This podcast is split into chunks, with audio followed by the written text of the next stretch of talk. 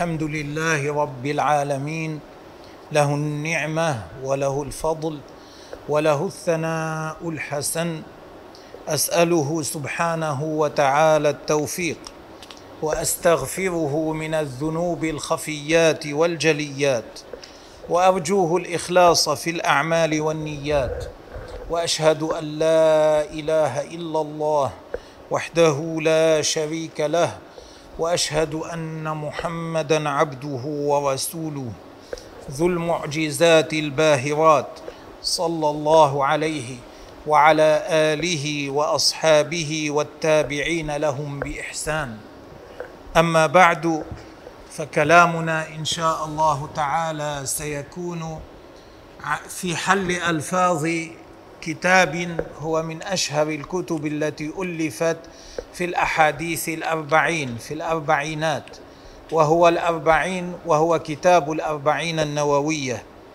وجامع هذا الكتاب هو الشيخ محي الدين أبو زكريا يحيى بن شرف النووي رحمه الله تعالى. سمي النووي أو لقب النووي نسبة لقرية نوى من بلاد حوران من أعمال دمشق. فيقال له أيضا الدمشقي لا سيما وقد مكث في دمشق أكثر من عشرين سنة بل ما يقرب من ثلاثين سنة. كان مولده سنة إحدى وثلاثين وستمائة. نشأ في ستر وفي خير. وكان وهو ابن عشر سنين بنوى في قريته. يكرهه الصبيان على اللعب معهم وهو يهرب منهم ويبكي ويقرأ القرآن في تلك الحال.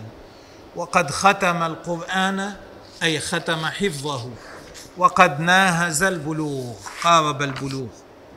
كان رحمه الله أسمر ربعة مهيبا عليه سكينة كث اللحية أسودها فيها بعض شعرات بيض وكان ملبسه مثل أي فقيه من الفقهاء الحوارنة مما كانت ترسله أمه له ليلبسه.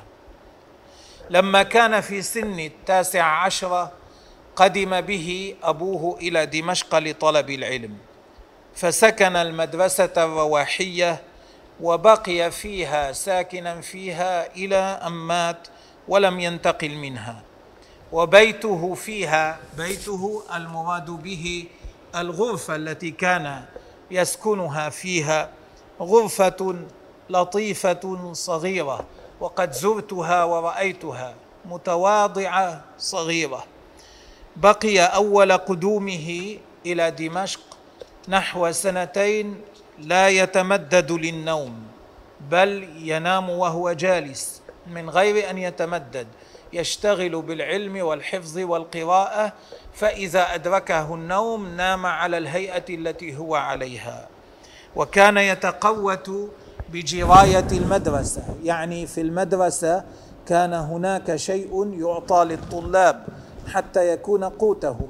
كان يتقوت بذلك وقد يتصدق من جراية المدرسة. ثم بعد ذلك ترك أخذها. ما عاد يتقوت منها.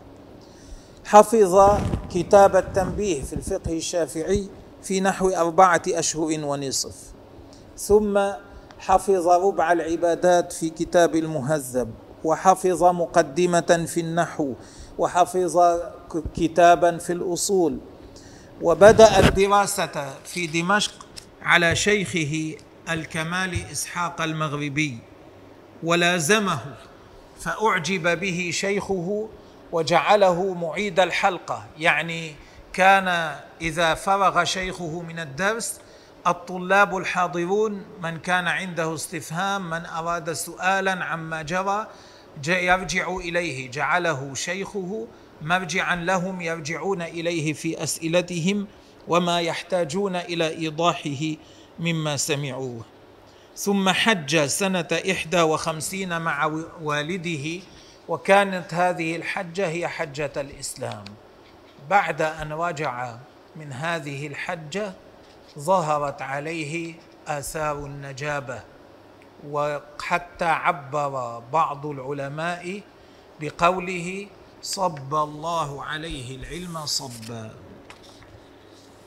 وكان وكان بعد رجوعه من الحج لا سيما بعد وفاة شيخه الكمال إسحاق رحمة الله عليه كان يبذل جهده في الدراسة حتى كان يتلقى كل يوم اثني عشر درسا يحضر الدرس مع الشيخ ثم يطالع ويكتب ويقيد ويراجع هذا فضلا عما يقوم به من الوظائف من صلاة وذكر وغير ذلك. يضبط اللغة وضرب به المثل في إكبابه على طلب العلم ليلا ونهارا وكان لا ينام إلا مغلوبا يصرف وقته في طلب العلم في المطالعة في التردد إلى الشيوخ. حتى إنه كان في الطريق في ذهابه وإيابه من عند الشيوخ يشتغل بتكرار محفوظاته أو يشتغل بمطالعة كتاب في يده. وبقي على التحصيل بقي في التحصيل على هذا الوجه نحو ست سنين. ومع هذا كله كان يكثر من قراءة القرآن ويكثر من الصلاة والذكر معرضا عن الدنيا مقبلا على الآخرة.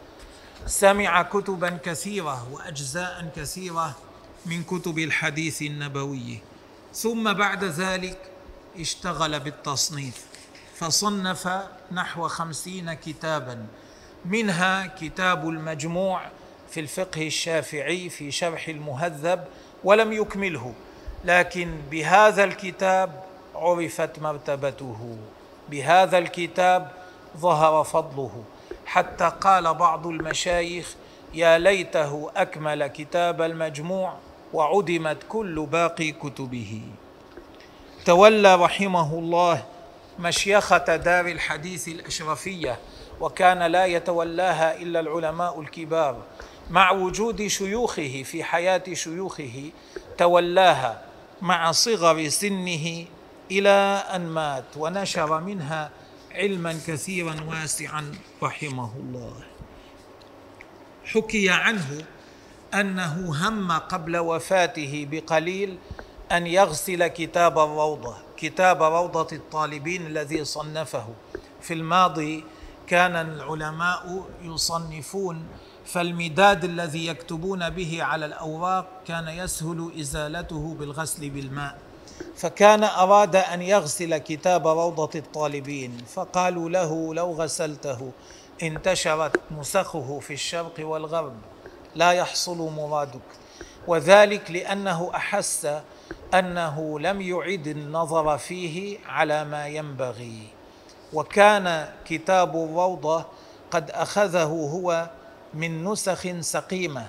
هذا الكتاب مختصر لشرح الرافعي. هذا الشرح يقال له العزيز. شرح فيه الرافعي رحمه الله كتاب الوجيز للغزالي. في هذا الشرح هذا الشرح كانت له نسخ كثيرة. النسخ التي توفرت للنووي كانت سقيمة ليست نسخا حسنة ليست نسخا جيدة. لذلك كان في في اختصاره أخطاء تظهر بسبب سوء النسخ التي اختصر منها. ثم لم يتسع له الوقت حتى يعيد القراءة فيه. لذلك وجد فيه مواضع انتقدها عليه انتقدها فقهاء الشافعية. مثلا في بعض المواضع يقول تصح الصلاة خلف المعتزلة ولا أو خلف المعتزلي ولا يبين عن أي معتزلي يتكلم. لأن المعتزلة نوعان من من ينسب إلى الاعتزال نوعان. نوع يقولون الله تبارك وتعالى ما شاء حصول الشر وأن الله تبارك وتعالى ما أراد حصول المعصية من العباد. إنما العباد يعصون الله تعالى غصبا عن مشيئته. الله أراد لهم الطاعة لكن هم عصوه غصبا عن مشيئته عز وجل وهذا فيه نسبة العجز إلى الله. كذلك هؤلاء يقولون الله كان قادرا أن يخلق ما يقدر عليه العبد حتى أعطى العبد القدرة على خلق ذلك. على زعمهم العبد يشارك الله في التخليق يخلق العبد أفعاله. قالوا لما أعطى الله العبد القدرة على خلق أفعاله صار الله تعالى عاجزا عن ذلك. أمثال هؤلاء لا يختلف المحققون من أهل العلم في أنهم كفار لا تجوز الصلاة خلفهم. ويوجد من المعتزلة أو ممن ينسب إلى الاعتزال نوع آخر لا يقولون بهذه المقالات التي يقولها هؤلاء. ما وصلوا إلى درجة الكفر. لكنهم يقولون بمقالات سيئة تخرجهم عن كونهم من أهل السنة من غير أن تصل إلى درجة الكفر. فلم يبين النووي لما قال تصح الصلاة خلف المعتزلي ما بين أن قصده المعتزلي الذي لم يبلغ درجة الكفر. بعض الناس الذين ما عندهم قوة في علم العقيدة إذا قرأوا هذه العبارة قد يتوهمون منها أن المعتزلة كلهم لا يكفرون. كذلك يوجد في روضه مواضع أخرى انتقدها العلماء لسنا الآن بصدد بيانها. لكن هذا هذه سنة أهل العلم أن الإنسان مهما كان له شهرة ومهما كان محله في العلم إذا أخطأ فإنهم يبينون خطأه. وذلك حذرا من أن يأخذ غيره بهذا الخطأ ويقع فيه. ليس إرادة التهشيم ليس إرادة آه، تحطيم الإنسان وتكسيره لا. إنما إرادة بيان الحق. وقد أدرك النووي هذه الأخطاء هذا الخلل الموجود في الروضة. لذلك أراد أن يغسل نسختها قبل وفاته رحمه الله تعالى. لكن لم يتيسر له ذلك. كان رحمة الله عليه سنيا أشعري العقيدة ولذلك يعاديه آه، خوارج عصرنا الذين يقال لهم الوهابية آه، المشبهة المسمون بالوهابية حتى إنهم قالوا عن النووي إنه ضال مبتدع لأجل عقيدته. نسأل الله تعالى أن يحفظ المسلمين من شرورهم وأن يهديهم. كان رحمه الله ورعا خشن العيش بقي في دمشق كل المدة التي عاش فيها هناك لا يأكل من فاكهتها. فلما سئل عن ذلك قال دمشق كثيرة الأوقاف وأيضا فيها بساتين كثيرة هي لأناس محجور عليهم والمعاملة في هذه البساتين كثير منها على وجه المساقات والمساقات إنما تصح في النخل وفي شجر العنب ولا تصح في كل الشجر في مذهب الشافعي ففي صحتها في باقي الشجر خلاف وأنا لا أريد أن أدخل في هذا. ثم كثير منهم يتعاملون بها ليس على وجه الغبطة يعني لا يراعون أن يكون الرابح هو الذي هو تحت الحجر لا يراعون أن يكون الرابح هو الوقف جهة الوقف لا يراعون أن يكون الرابح هو المحجور عليه اليتيم المحجور عليه أو غيره من المحجور عليهم. لذلك أنا لا آكل من فاكهة دمشق. لكن يحكى أنه أكل مرة نصف حبة لأن رجلا علق عتق عبد له على أكل النووي من فاكهة دمشق. قال لعبده إذا أكل النووي من فاكهة دمشق فأنت حر. فبلغ ذلك النووي فأكل نصف ثمرة منها حتى يصير هذا العبد حرا. ومن يدري لعله بعدما أكله تقيأه وأخرجه من معدته. ومما يحكى عنه رحمه الله أن سارقا خطف عمامته وهرب فتبعه الشيخ. السارق يركض والشيخ يركض خلفه ويقول له ملكتك إياها قل قبلت. ملكتك إياها قل قبلت. وأيضا كان إذا ذكر الصالحين ذكرهم بتوقير واحترام شديدين وكان لا يقبل الهدايا من أحد إلا من شخص يعرف ورعه وتقواه وأن ماله ليس فيه شبهة ولا يكون له علقة به لا يكون ممن يدرس عليه ليس له علقة معه. من حيث الدراسة وما شابه ذلك. كان لا يلبس إلا الثياب المرقعة ثيابه مرقعة لا يهتم. وكانت بين المدة والمدة ترسل له أمه قميصا ونحوه ليلبسه. مكث كل حياته في دمشق لم يدخل حمام السوق مرة. ترك ملاذ الدنيا والمأكولات وما يشبه ذلك واقتصر على ما يأتيه من أبيه من قريته من كعك يابس وتين حوراني رحمه الله تعالى. مرة أعطاه إنسان خيار ليأكلها. قال له لا هذه ترطب جسمي وتجلب لي النوم. فلم يرضى أن يأكلها. هذا وبعض الناس يبحثون عن النوم بحثا رحمه الله. وكان أهله يبعثون له الطعام من الجمعة إلى الجمعة من قريته فياكل من هذا الطعام الذي يأتي من قريته. أما هذا أما الجراية التي كانت تعطى له من المدرسة يعني المدرسة في الماضي لها أوقاف ومن هذه الأوقاف يعطى شيء لمن يدرس فيها كما يعطى شيء للطلاب.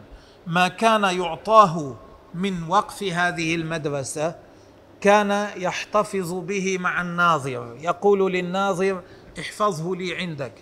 حتى إذا اجتمع منه شيء له قيمة باعه واشترى به كتبا ووقفها في مكتبة المدرسة رحمه الله تعالى. لامه بعض العلماء يوما في عدم دخول الحمام وتضييق عيشه في أكله ولباسه وأحواله وقال له أخشى عليك أن تمرض مرضا يعطلك عن أشياء أفضل مما تقصده.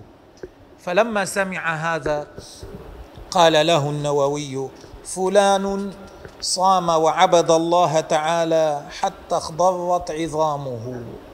قال هذا الفقيه فعرفت أنه ليس له غرض في دارنا في الدنيا ما له غرض فيها ولا في الالتفات لما نحن فيه. وكان رحمه الله تعالى قوالا للحق يأمر بالمعروف ينهى عن المنكر يجابه الملوك والجبابرة بالإنكار لا يأخذه في الله لومة لائم. كان إذا عجز عن الوصول إلى السلطان يكتب إليه رسالة ويتحيل في إيصالها إليه. مما كتبه ورقه إلى الظاهر بيبرس والظاهر بيبرس كان من أقوى ملوك المماليك وأشدهم شوكة وأكثرهم سلطة واسع السلطان. سلطانه كان يشمل مصر والشام وأجزاء من تركيا والحجاز وغير ذلك. كتب ورقه إلى الظاهر بيبرس يطلب منه أن يعدل في الرعية. وأن يزيل عنهم المكوس الضرائب يعني. وكتب معه في غير في ذلك أكثر من واحد من الشيوخ. فلما وصلت الورقتان إلى الظاهر بيبرس واطلع عليهما رد جوابهما ردا عنيفا مؤلما. فتنكدت خواطر الجماعة الذين كتبوا وغيرهم أيضا ممن عرف بالحال. فلا أما النووي فكتب له جوابا لجوابه. كتب فيه جميع ما كتبناه مما كتب فيه جميع ما كتبناه. اولا وثانيا هو النصيحة التي نعتقدها وندين الله بها ونسأله الدوام عليها حتى نلقاه. والسلطان يعلم أنها نصيحة له وللرعية. وليس فيه ما يلام عليه ولم نكتب هذا للسلطان إلا لعلمنا بأنه يحب الشرع ومتابعة أخلاق رسول الله صلى الله عليه وسلم في الرفق بالرعية والشفقة عليهم وإكرامه لآثار النبي صلى الله عليه وسلم. وكل ناصح للسلطان موافق على هذا الذي كتبنا. ثم قال كتب وأما أنا في نفسي فلا يضرني التهديد ولا أكثر منه ولا يمنعني ذلك من نصيحة السلطان. فإني أعتقد أن هذا واجب علي وعلى غيري وما ترتب على الواجب فهو خير وزيادة عند الله. إنما هذه الحياة الدنيا متاع وإن الآخرة هي دار القرار. وأفوض أمري إلى الله. إن الله بصير بالعباد. وقد أمرنا رسول الله صلى الله عليه وسلم أن نقول الحق حيثما كنا وأن لا نخاف في الله لومة لائم. إلى أن قال ولا حجة لنا عند الله إذا تركنا النصيحة الواجبة علينا. والسلام عليكم ورحمة الله وبركاته. وكان أيضا الشيخ اي النووي أي النووي رحمه الله في مرة أخرى كلم السلطان كلاما فيه شدة فيه غلظة وقال له لقد كان بعض الناس أفتوه بفتوى باطلة. فقال له لقد أفتوك بالباطل ليس لك أخذ معونة من الناس يعني حتى تنفد أموال بيت المال وتعيد أنت ونساؤك ومماليكك وأمراؤك ما أخذتم زائدا عن حقكم وترد فواضل بيت المال إليه وأغلظ عليه في القول. فلما خرج قال اقطعوا وظائف هذا الفقيه ما يدفع لهذا الفقيه؟ اقطعوه عنه وراتبه. فقيل له إنه لا وظيفة له ولا راتب لا يأخذ منا شيئا. قال فمن أين يأكل؟ قالوا مما يبعث إليه أبوه فغضب السلطان وأراد قتله فيقال إنه رأى سبعا عظيما خلفه فترك ذلك وارتدع ثم بعد ذلك أحبه وعظمه حتى كان يقول أنا أفزع منه. ومما ذكره شيخنا رحمه الله لنا أن رجلا من المنتسبين للعلم كان يكثر الطعن في النووي. فلما مات اندلع لسانه من فمه خرج لسانه من فمه بشكل بشع. وجاء حيوان كالقط فأكل لسانه وذهب به. والقصة في طبقات الشافعية وغيره من الكتب. وقد انتشرت كتب النووي في المشرق والمغرب ووضع لكثير منها القبول في الأرض ومنها كتاب الأربعين النووية الذي سنتناوله بالإيضاح إن شاء الله تعالى. رحم الله النووي وجزاه خيرا ورزقنا ورزقنا الاستفادة من كتابه هذا.